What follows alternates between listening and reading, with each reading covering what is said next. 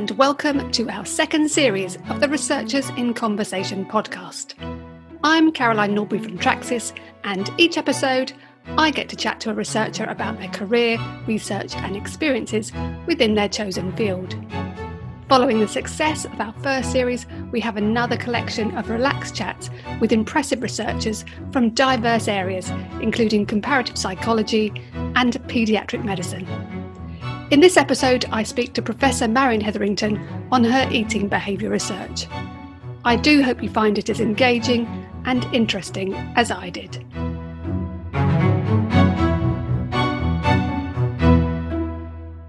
Professor Marion Hetherington from the University of Leeds is with me today. She has been at Leeds for 12 years and currently holds the position of Thomas Ward Endowed Chair in Psychology, as well as holding affiliate professor status at Pennsylvania State University since she was appointed in 2018. Marion is a biopsychologist with research interests in eating behaviour across the lifespan. She gained a first class honours degree in psychology at the University of Glasgow and followed this up with a DPhil in experimental psychology at the University of Oxford. She also has a PGCE in primary education and a diploma in education. During her career, Marion has held posts as Professor of Biopsychology at the University of Liverpool and Caledonian Futures Chairs in Biopsychology at Glasgow Caledonian University. She has spent time in the US, a Fulbright Scholar at the Johns Hopkins University in Baltimore, and a Fogarty International Fellow at NIH in Maryland.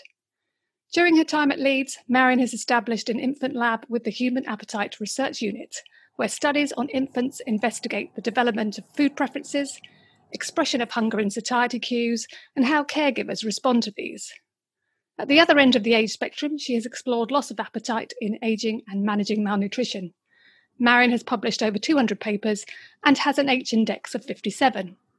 In addition to her substantial contribution to academia, Marion is a trustee of Give a Child a Hope charity that supports the education of a community in Uganda. Welcome, Marion, to the podcast. So, uh, I'd like to start by asking how you started in psychology in the first place. Well, I started in psychology uh, by mistake because I actually went to university at the University of Glasgow to study um, chemistry and um, biology. And so I did that, but I found that the courses were so complicated and so demanding that I thought I'd take something on the side because we have three subjects in first year. I thought I should take something that was easy and something that would be interesting. So I thought, I've never heard of this psychology stuff, but it looks interesting. It looks easy. So I took that, and actually, after one year, I was completely smitten by psychology. So I, I changed my major from zoology to psychology, and I discovered that the reason that it was so interesting to me was that it was very scientific in terms of its methods, but everything that we were doing was very relatable, and that I understood very much how the science could inform impact in terms of translation to people's real lives. So to me, that was more interesting than the prospect of being a zookeeper at the end. Excellent. Okay. It's funny how uh, these things can kind of fall into place. You don't know quite what's around the corner. Um, and you then went on from uh, psychology. Obviously, you did a PhD uh, and you took some time out in the States. How did, how did that happen? So when I was at Oxford, um, my supervisor, Barbara Rolls, who I'm in touch with still to this day, and she's very much my mentor, she's an American by birth. And when she was at Oxford, she was offered a job um, at the Johns Hopkins Hospital. And she said to me, you know, you could come out for a year um, uh, if you apply for a fellowship under the, uh, the Fogarty, uh, sorry, under the Fulbright Scholarship Program, not the Fogarty, that's NIH. Um, but the idea came that I would apply for this and spend my second year of my PhD out in the United States. Now, I'd never been on an airplane at that point, and it was very exciting to think that my first journey on a plane would be from Glasgow to Baltimore. So I came home to my parents from, in Glasgow and I, I, I flew over to Baltimore. And my experience at Johns Hopkins was wonderful because Barbara was in the psychiatry uh, department, and we had access to patients with eating disorders. So my PhD was looking at eating behavior in eating disorders, and there we were in a clinic um, with an inpatient setting so that we could do some research whilst the patients were being treated for their eating disorders. So my first experience of Baltimore was through the Johns Hopkins Hospital, and it was because Barbara got her um, got her job there and it was very exciting. My first plane ride, and I asked the people I was sitting next to if I could go to the window because I'd never been on a plane. So they moved to let me onto the, the window seat. That's super memorable. I guess the environment must have been quite different over there uh, in terms of well, just the general environment, but also within the academic institution? Was that quite a different experience? Well, yes. In Oxford, um, I was at Green College, and I had a, experience of being around uh, medical students who come to Green College. And when I went to Johns Hopkins, it was entirely psychiatrists. So that was really interesting to be around clinicians. And the other thing, of course, in the United States was that unlike Oxford, where I'd be going to the Bodleian Library and taking you know hours to get a book or to request a photocopy as it was in those days. At Johns Hopkins, everything was just super organized, so efficient. If you asked for something to be done, it would be done immediately. And I just couldn't believe how amazingly efficient they were. And I realized that in the hospital setting, you really just have to be able to do everything quickly for mm. clinical care, but also for the researchers. So I got very used to being in a very privileged environment. And then when I got my first academic academic job at the University of Dundee, I couldn't believe that to get a photocopy it would take a week. so I had to go back to being, you know, UK standard of research. So that oh, was a shock. I was going to say, yeah, you, you, had a taste of what what it could be like, and then uh, yes, so a bit of a reversal. Was your your topic that you, you obviously within your PhD you're talking about eating disorder specifically. How did you come to choose that particular area to study?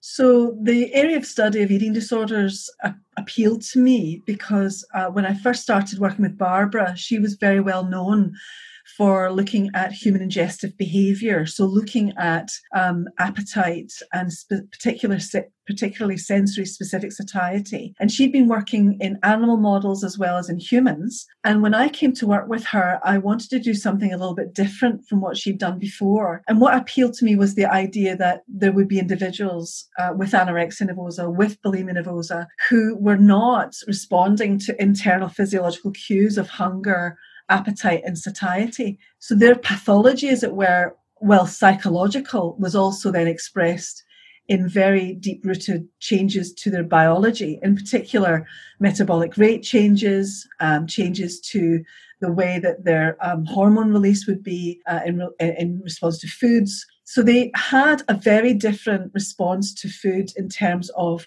finding food very aversive and in bulimia nervosa, finding food so appealing that they would feel loss of control around those foods. So what, what was interesting was to be able to investigate um, individuals for whom the normal biological drive to eat for survival was disrupted because in bulimia nervosa and in anorexia nervosa, there's evidence of, of starvation because mm. there's such long periods of deprivation. And what was curious to me was the way in which people with eating disorders could withstand these very long periods of, of, of, de- of food deprivation. Something that I would find very uncomfortable because I, I, I've hardly ever skipped a meal in my life. yeah. So the idea that someone could skip not just a single meal, but have a pattern of eating, which was so in the case of anorexia nervosa, very precise, only certain foods, only certain times of the day, under certain circumstances. And in bulimia nervosa, trying to control food intake, but then having these really big binges where there was loss of control and feeling of not being able to stop eating. And we could connect that to the biology of starvation. So it was very interesting from a biological point of view, but also obviously from a psychological point of view. Sure. And, and they're quite different from how you described uh, anorexia and the bulimia responses. Do you know why one person might end up being anorexic rather than bulimia uh, through this, you know, because one is starving a lot of the time and one is starving, but then compensating for that starving? Well, interestingly enough, patients with anorexia nervosa will often transfer into bulimia nervosa as they actually gain weight uh, during treatment.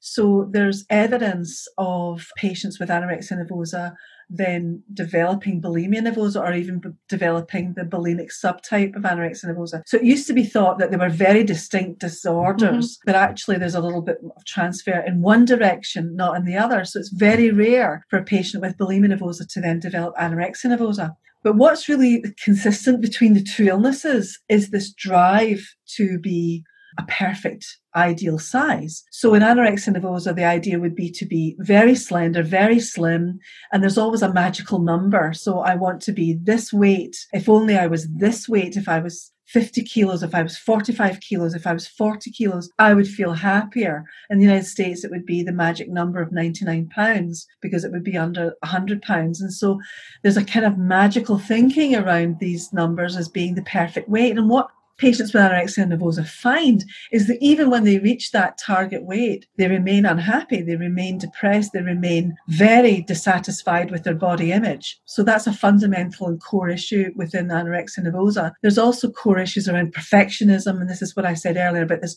eating only under certain circumstances, eating only particular foods. And it used to be thought that this was very different from bulimia nervosa, but in fact, bulimia nervosa, whilst it's very chaotic in terms of patients um, experiencing loss of control and eating a, a, large amount of food in a small period of time, it is linked to anorexia nervosa because there's this desire to to have a, a lower body weight, a body weight that they would perceive as being ideal. And again, linking a lot of emphasis on that particular number. And in bulimia nervosa, the, the difference is that there's not that same stringent control. There's this loss of control. And that loss of control is very frightening and is followed up with compensatory behaviors such as purging, you know, including self-induced vomiting or taking laxatives and diuretics or um, taking something like um, Ipecac, which is a type of um, purgative, or even exercising and fasting as a way to compensate for those binges. So the illnesses have a lot of components in common, but there are core traits that are rather different. So in bulimia nervosa, we often see impulse control problems, whereas in anorexia nervosa, there's this desire to have very strong control over every aspect of life, including scholastic performance, not just their eating behavior. So perfectionism seems to be something that's very core to the patients with anorexia nervosa. It's a it's a fascinating area, and obviously there's been a lot of research.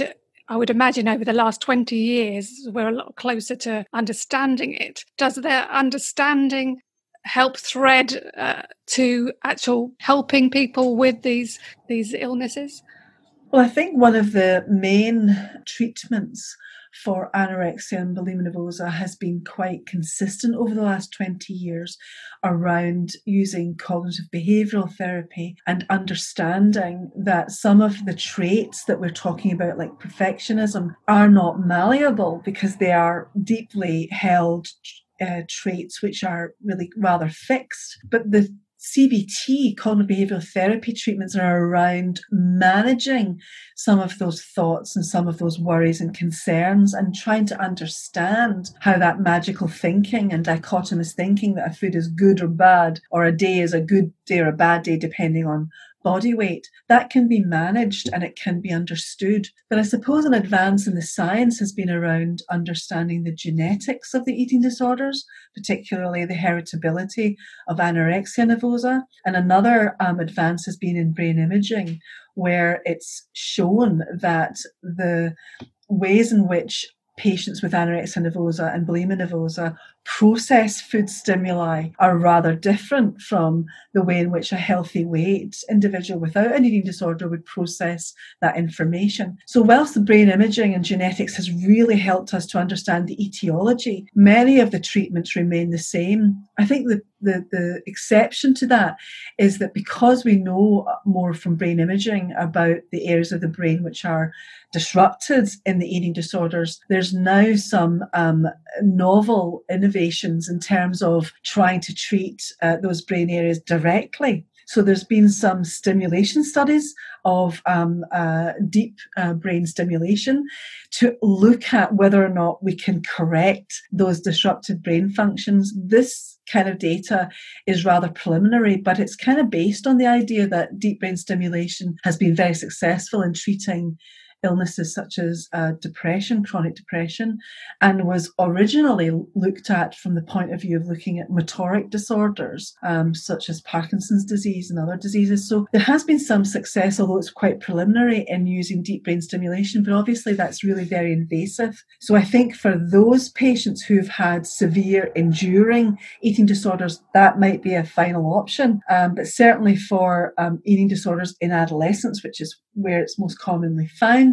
CBT is very important. And when I worked at Johns Hopkins, we had our patients inpatient for up to 30 days, sometimes longer, depending on um, the treatment program. And that in very immersive, very uh, intensive therapy could set the patients on a path to recovery, but very difficult to work with patients who might be a little bit resistant to the idea of gaining enough weight to reach um, a normal enough weight to start menstruating again mm. or, or, to start to show normal hormone indicators. So, really very difficult to treat. The eating disorders is very uh, poor success rate in, in anorexia nervosa in particular. Sure. I guess there's um, there's probably more work to be done to gain greater understanding in that area because uh, you've described it's quite multifaceted depending on you know the psychology and the brain and the biology. There's a lot going on isn't there? From your research you haven't just stayed with uh, eating disorders. It's been quite expansive uh, across the lifespan. Uh, what has led you to um, look at different age groups and different type of eating behaviors rather than just go oh i'm just going to because you could spend your life's work on any one of the areas that you've looked at. What what's made you be so diverse? Well, one thing that I um, discovered when we were working in the eating disorders is that obviously patients came to us already very ill. So the, by the point of, of admission to an inpatient hospital such as Johns Hopkins, which has a specialist eating disorders program, or NIH, where I also worked on an eating disorders ward, by that stage, patients had often been very ill for maybe five to six years.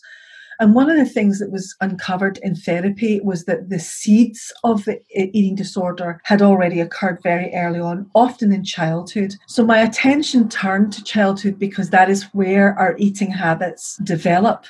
And what was very curious to me was that developmental psychologists spend a lot of time looking at child development from the point of view of cognitive function, cognitive performance, how children acquire language, and how they uh, remember certain words or certain um, behaviors or events. So, learning and memory and language are all very well understood in developmental psychology terms. But eating behaviors had not really been uh, looked at very much by developmental psychologists. I would say that it was rather a Cinderella subject. It really had been neglected. And a pioneer in the eating uh, behavior field was Leann Birch. Um, who at the time was at University of Illinois in Champaign-Urbana. And basically, she had pioneered, she was a developmental psychologist who had started to work in the area of looking at eating behaviors in early life. And what she was finding was that eating behaviors were really so important in early life that it was very hard to then change behaviors later on. So that was very interesting to me because I could see that in the patients that we were working with, even though they were adolescents, 15, 16 years of age, they'd already had many, many years of struggling with their food and with um, the environment in which eating was taking place. So I was interested then in looking at early life and looking at where um, eating problems might begin. And in order to understand eating problems, you really have to understand normal patterns of eating behavior. And that um, turned my attention then to looking at um, uh, infancy. And at first, I started to look at um, preschool children, trying to look at older children. We've recently done some work with adolescents but I've decided to give them a body swerve because they're so difficult to work with. I'm going to stick with it with little kids. Again, with adolescents, one of the reasons I don't mean to make fun of adolescents, but effectively, adolescents are now at a point where they're more autonomous and they really want to practice their autonomy by, by challenging what they know to be the ways in which their parents eat. So the way that eating behavior occurs in adolescence is really very different and certainly very different again in patients with eating disorders. But in early life, um, children are very interesting because they're born with a nutritional wisdom.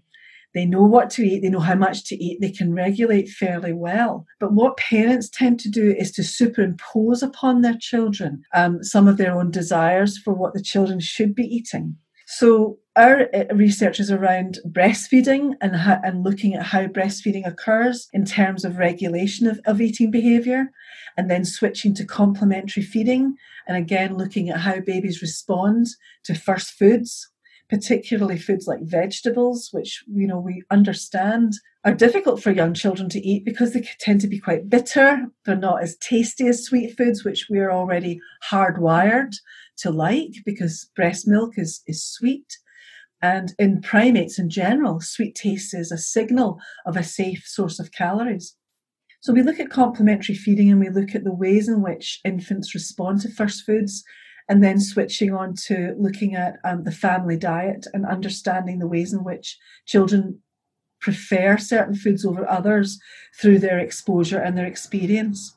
So, one of the things that's been really exciting for me is that although I trained as a primary school teacher, I've very rarely had to use my skills as a primary school teacher until recently. Because what we've been doing uh, in, in uh, collaboration with Funky Foods is we've been developing um, teaching materials for teachers in pre- preschool settings to work with children on how to eat vegetables because really what we find is that if children aren't exposed to vegetables through breast milk and aren't exposed to foods uh, such as vegetables at complementary feeding, by the time they reach preschool, they're very resistant to eating new vegetables. And, um, you know, you hear people say, eat up your greens all the time because green vegetables are particularly disliked by small children unless they've had that prior experience through breast milk because breast milk tastes of the mother's diet. Um, and that can be a continuous experience of, of those flavors through lots of eat, eating lots of vegetables. But if they haven't had that exposure because they've been formula fed or they haven't had that exposure through complementary feeding, then children are very resistant to vegetables. So we've been using um, storybooks to excite children about um, vegetables like the celeriac. So have we have a book called the Knobbly Wobbly Bobbly Celeriac, and it's basically telling the story of um, the celeriac who feels left out because it's not being eaten enough at the greengrocers. So it's really getting the children to learn about the celeriac through the storybook then getting exposure to the to the celeriac through sensory learning. So we give them a celery celeriac to tap and to play with because it's quite a, a tactile vegetable. It's pretty ugly looking. So the children can get to touch it and then to make comments about it. Then we peel it and we chop it up and let them taste it and it's got quite a strong fragrance. It's, it's quite pungent. And then they taste the celeriac. And, you know, after they, we build them up to the tasting, they're quite ready for that. They're quite curious. Children are like mini scientists. They, they love to find out about what's going on in the environment. But they have to be prepared for it because if you just set down something like spinach or a celeriac for the first time, children are quite neophobic. They're quite frightened of and aware and wary of something that's new.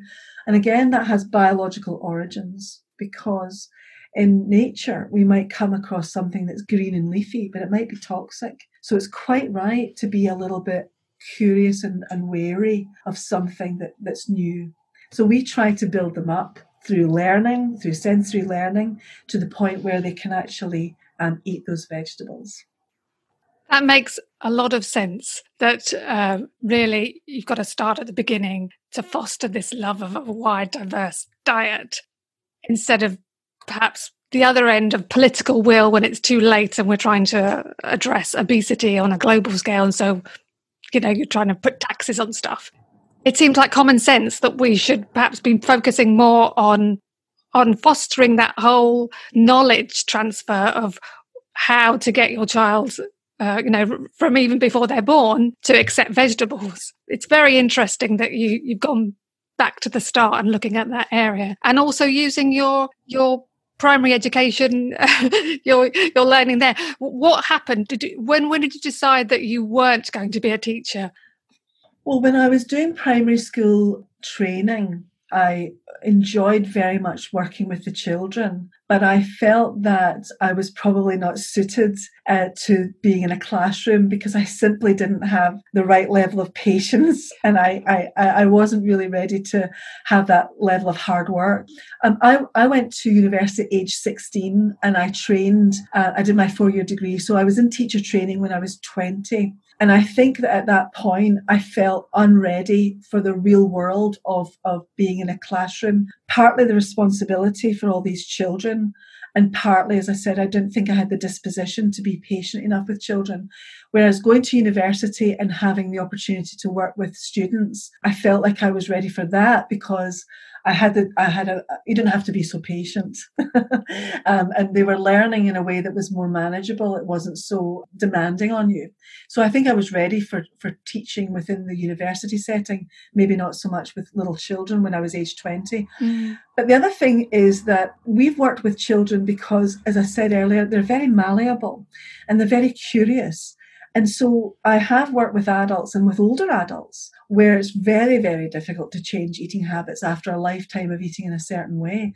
And that in itself is very interesting that, you know, little children are very malleable, but once they get to school, it's very hard to change their eating habits.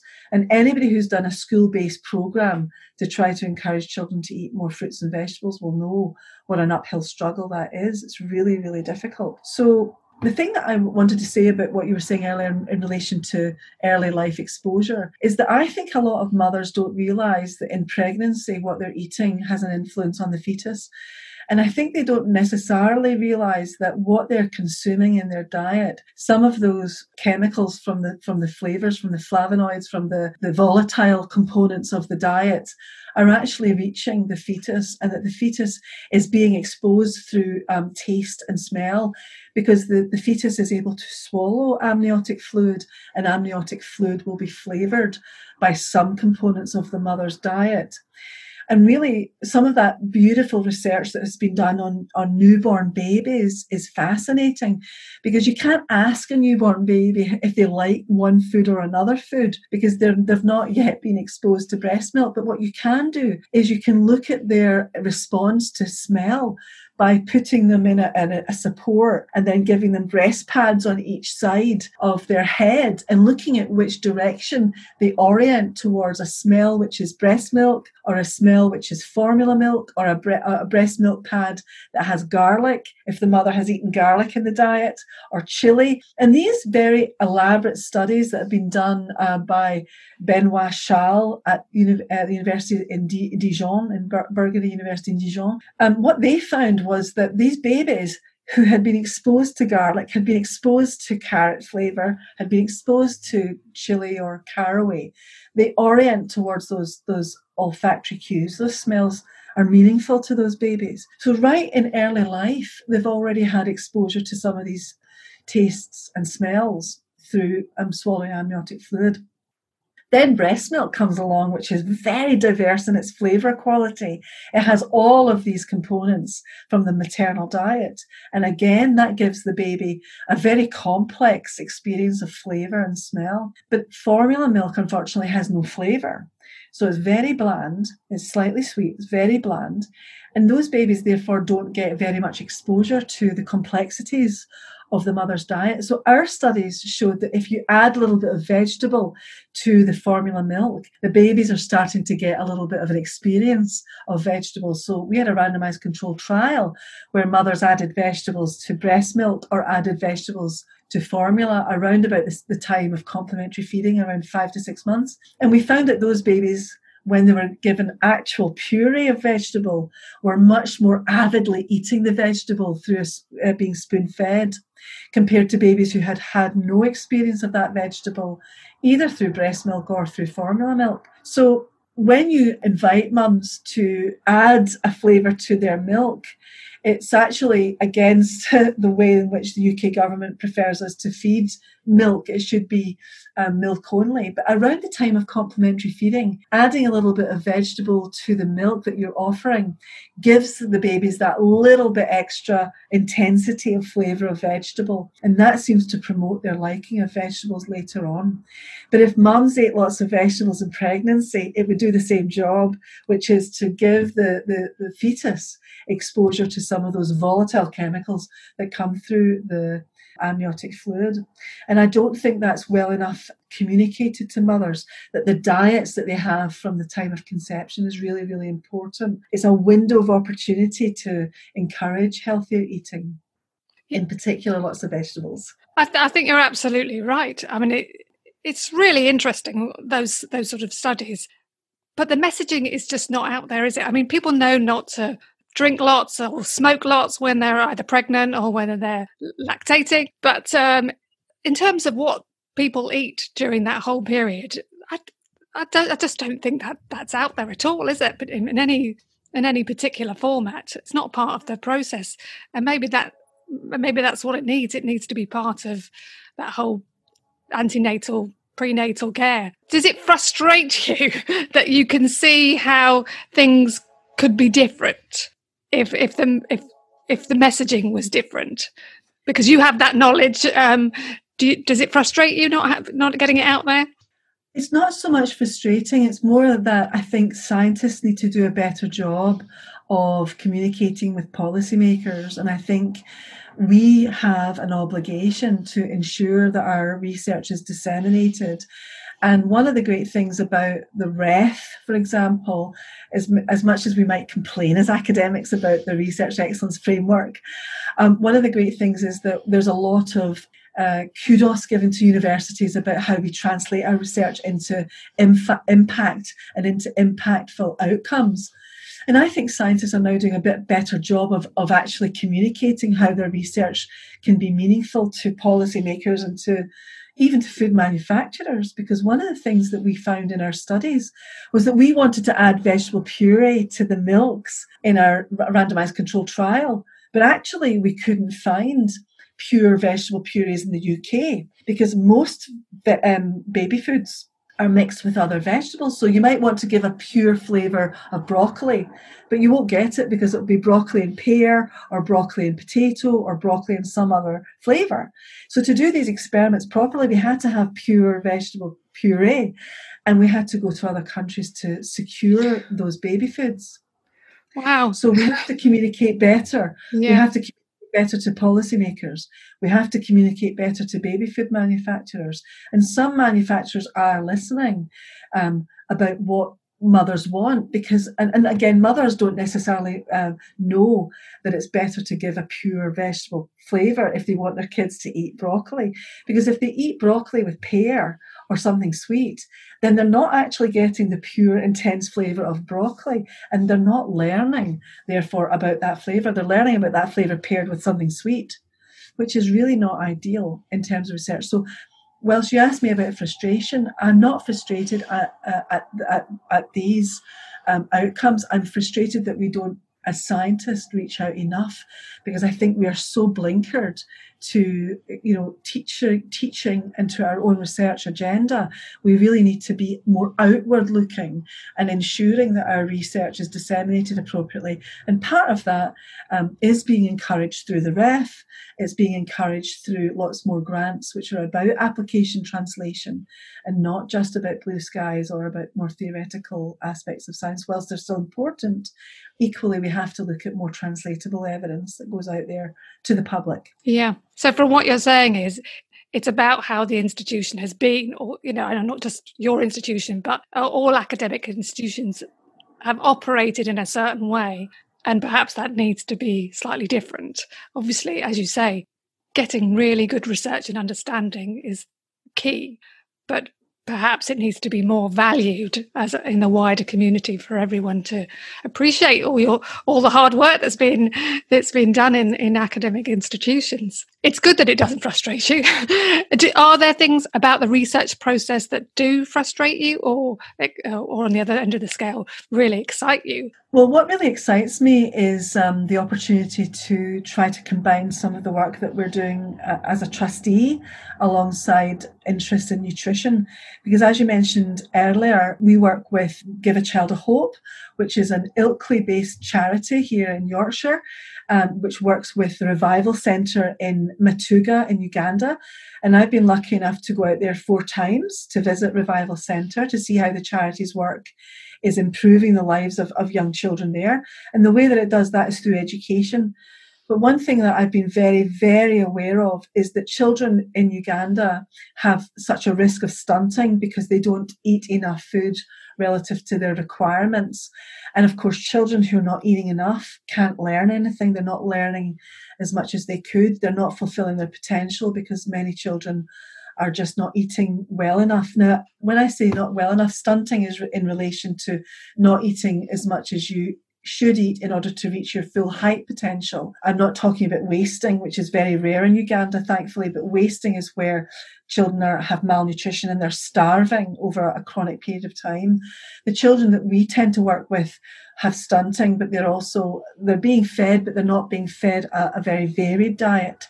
And that's hidden hunger where there's a lack of micronutrients and there's insufficient micronutrients from a varied diet, such as green leafy vegetables and other sources um, of vitamins. So the diet in Uganda can be quite bland uh, with posho and beans. It's quite nutritious and energetic, but it's not really got the variety of micronutrients that you would need to ensure that children have a have a, a, fully balanced diet.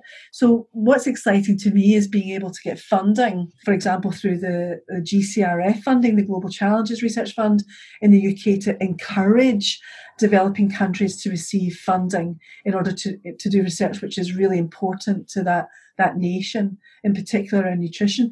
And at the moment with COVID 19, Uganda also has a lockdown. And what that has meant is that a lot of people are actually facing starvation. So um, I'm trying to combine some of my research interests in infant feeding with my interest as a trustee of Give a Child a Hope. And obviously, the most important thing is that everyone is fed, not just fed vegetables and that kind of thing. But what we have found in Revival Centre is that the teachers have been very interested in having gardens, kitchen gardens, showing the children how to grow vegetables, keeping some chickens, having eggs, etc., to supplement their diet. And in that way, we can combine education with nutrition. And if there's nothing else that I achieve in my lifetime, the one thing I want to achieve is that teachers understand the importance of nutrition so the children can actually learn because there's such a, a gap between what we teach our teachers and what nutritionists uh, teach their nutrition training. Uh, and we don't have that good correspondence between the two. We're very siloed. But because I did teacher training, I can see both sides of the story. Teachers are very involved with the scholastic performance of the children. They want the children to do the best they can in schoolwork, but they cannot do that with children who are hungry. And they cannot do that to the best of their ability if the children are not eating enough. So I would like there to be more overlap between nutrition and teaching. And what we find in Uganda is that there's a lot of interest in uh, uh, kitchen gardens and informal farming so that the children can learn about where their food comes from, but they can also supplement their diet. So it's not just learning, it's also actually improving their circumstances. So that's been very exciting for me. Um, we just need the funding. We have applied a few times right. and we'll keep on applying because it's so important. For sure. You say you keep on applying, that suggests that you're not always successful. Is that because it's not hitting a particular requirement that the, the funders are after? Because it sounds like a very worthy project to fund. Well, we've we've uh, we've applied for about five to six research grants through GCRF and through the Gates Foundation, and there'll be different reasons for the mm-hmm. funding mm-hmm. not being awarded. Quite often, it's that the ambition of our projects is so enormous, uh, because really what we ha- want to do is cover lots of disciplines, and those disciplines are agri-food, so farming, agriculture, food systems, food distribution, as well as nutrition, as well as education. So sometimes what is a, a problem with our grants is that they're very expensive because they involve lots of different um, inputs.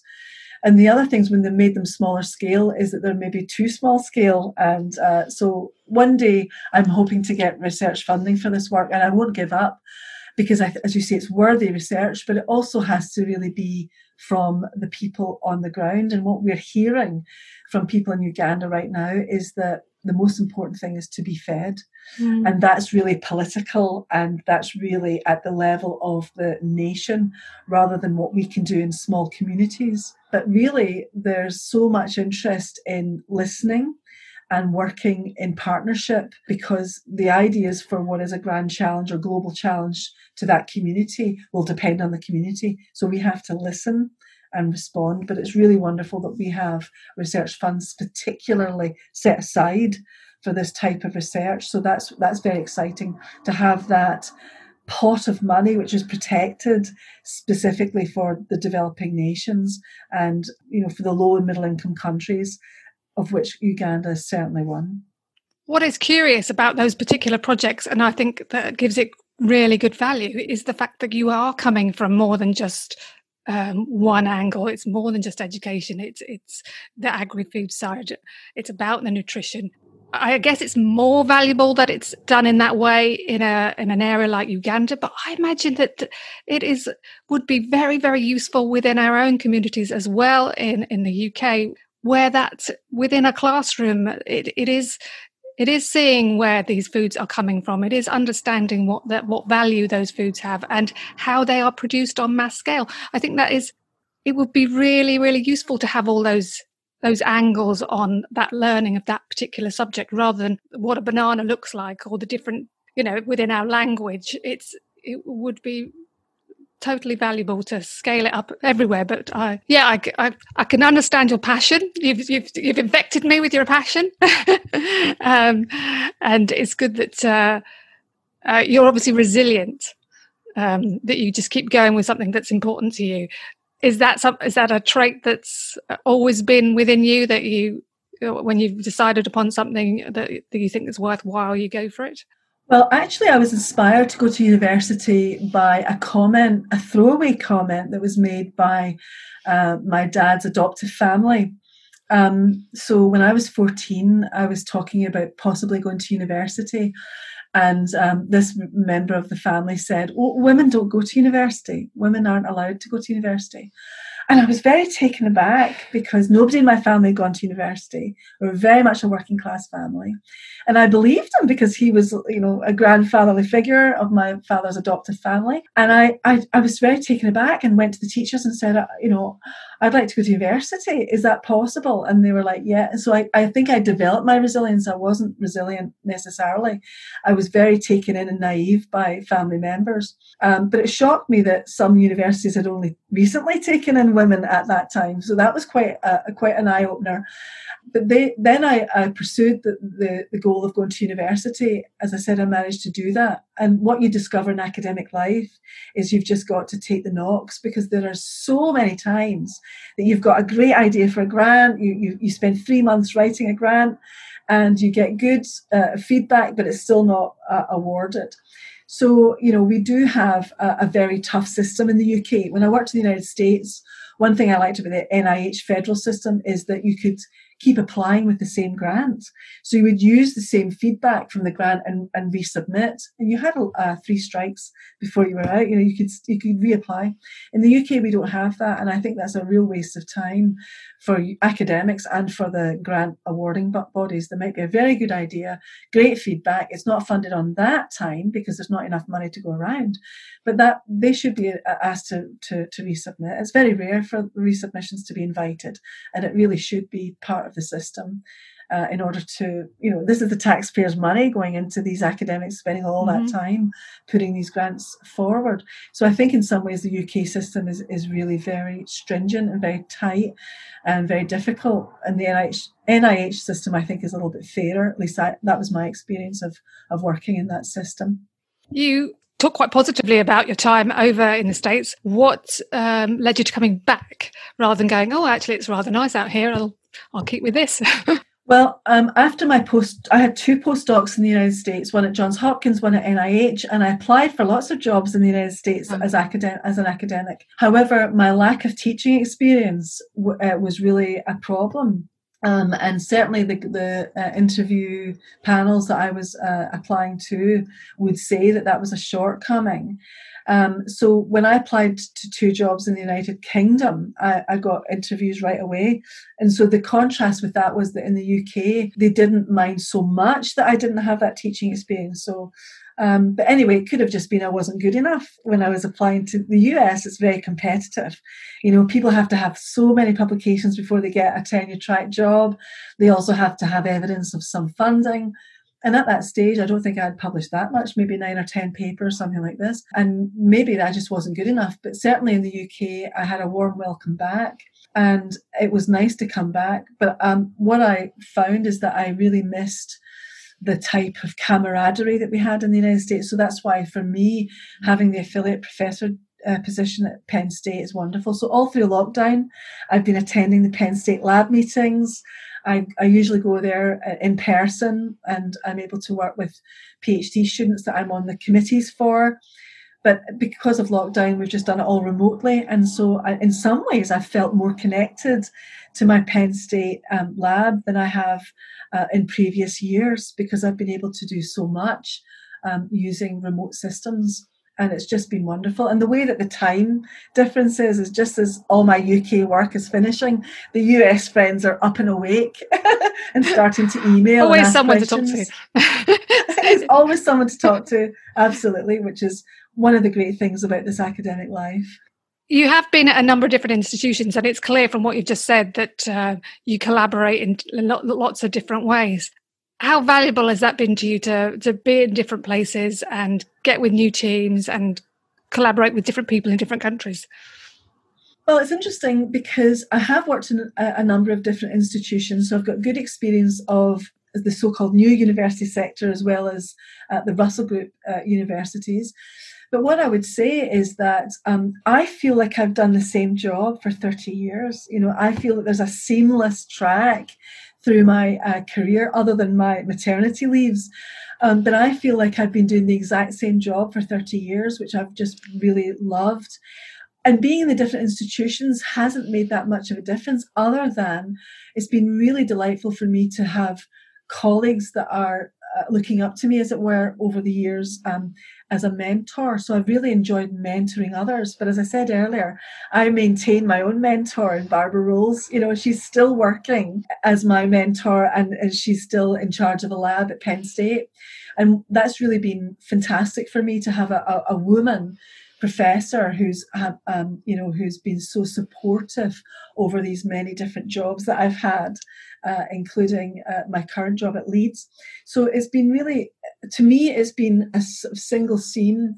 But what has differed is the sort of interest in early life, later life, and working on what I think are problems that we need to solve. So my research has always been applied including my work with older adults, which is around loss of appetite in older adults. So they have true anorexia, which is this, which is kind of paradoxical. We call anorexia nervosa anorexia, which is loss of appetite. Patients with anorexia nervosa have not lost their appetite; they just don't want to eat. Whereas with older adults, they genuinely don't feel hungry, they genuinely don't feel thirsty, and that's because the physiological systems, homeostatic systems involved in those um, uh, um, biological survival mechanisms are impaired as we get older. So it's very interesting for me to work with older adults because it's a problem that they're not eating enough. And when does that kick in? When does that lack of is it a slow, gradual lack of loss of appetite? Is it different for genders? I'm curious. Well, I, I, don't think there's any particular specific age because, as we know, aging is such a, a fluid thing. You know, uh, we, we have so many people who are proving that you can work into your 80s and 90s. And I like to show slides of that in my talks with my students you know, so I, I use the example of Dave Brubeck, who's a jazz pianist, and he was still performing at the age of 90. Um, and you know, Clint Eastwood is still directing movies in his late 80s. You know, this is this is happening. So the, the rate at which people are aging is subject to individual differences depending on how active they are in their lives and how healthy they've been. So, loss of appetite um, might happen at very different ages and stages in, in older life. And we think of older adults in, in different ways. So, we have the oldest old that I've just mentioned in the 80s plus, we have the young old, and we have the old old. So we have the oldest old, the old old, and the young old. And the young old would be around 65 plus. But these numbers are meaningless in some ways because people are still, you know, running marathons in the, at the age of 65. So, and yet some people are in care homes at 65. So it really is very individual. But loss of appetite is something that we see alongside loss of taste and smell. And we also see this kind of uh, dehydration because people don't remember to drink or they don't feel thirsty. And these are impairments which can be assessed, screened, and we can do something to intervene. Um, but it's but it really means that professionals have to be super vigilant around hydration and around appetite. And care homes record everything. Nurse, nursing homes record everything that's been eaten and and and, and consumed. I, I know this because my son and my daughter both in care homes over COVID nineteen. They were they lost their jobs and they went into care homes. So I know about all of that. So it's been really interesting to hear from them what the experience of older adults has been during lockdown. Um, and we really need to be very vigilant to make sure that older adults are eating enough and that they're drinking enough water to be hydrated. I've just looked at the time, Marion, and I can't believe we've almost spoken for an hour. And there's no good place to stop because you've got so much interesting material. Your, your life and your research is really, really interesting. But I am going to call it to a close. Before I do, though, when you look back, is there a period or a specific, is there something that stands out in your career that you thought, wow, I didn't know I was going to do that, and I'm really proud of it, or or a person because you talk about um, your mentor, Barbara. What what stands out for you uh, when you look back? I think what stands out for me is when I worked at NIH, we worked on a, an eating disorders ward, as I mentioned earlier, and one thing that was I'm very, very proud of is being able to use my psychology in the most traditional way, which is phenomenology, to be able to characterize a behavior. And the behavior that we wanted to characterize at NIH was binge eating, which is very secretive behavior normally. And what we did in NIH was we were studying the um, metabolic rates of, of patients with bulimia when they were still binging and purging, and then when they started their treatment program, when they were abstinent from binging and purging. And what we were able to do at the NIH, because it was it was such an exciting place to do research, was we got um, ethics approval to work with patients with bulimia and allow them to binge and purge on the ward so that we could understand this behavior better, this very shameful, very secretive behavior that people are very guilty about. And what I'm proudest of is that we got the permission to look at the sorts of foods that the, the, the, women were eating and the prompts for their purging to understand this behavior, which is so usually so undercover. We were able to look at that in a, in a very elaborate way. We were able to look at the foods, look at the feelings. So looking at, and then looking at metabolic rate. So we were able to look at the biology of what binging and purging was doing, raising metabolic rate as well as looking at the behavior in a lot of detail phenomenologically, but also looking at the psychological aspects of that, the feelings of guilt, the feelings of anxiety around binging, and what prompted it, which was quite often these long periods of not eating anything at all. And because it was done in an inpatient supportive ward, the patients were safe they were being observed 24 hours a day. So it was done in a very um, supportive manner. Um, I'm not sure we get ethics approval to do that anymore these days, but um, patients were very safe and they learned a lot about themselves in disclosing um, what they were eating and we were providing the food. So it was really important for me on my journey in yeah. academic life. Yeah, a really interesting experience. And as you say, might not now be replicated, uh, but they could do that yeah, you got a real insight from a lot of different angles. Thank you so much, Marion. I've nearly expired your breath. um, so thanks for coming on the podcast, and I'm sure we'll speak again. Thank you for having me, Caroline. Really enjoyed it. Many thanks to Marion for giving us a glimpse into her world. Thanks also to Jeremy Jones for providing the music and to you, the listener. I hope you enjoyed it, and if so, please do leave a five star rating and review on your podcast app. Don't forget, there are also six other episodes from Series 1 to listen to, and stimulate your mind. Next time, Professor Katie Slocombe joins me on the podcast to chat about her research in comparative psychology. Do join me then. Bye for now.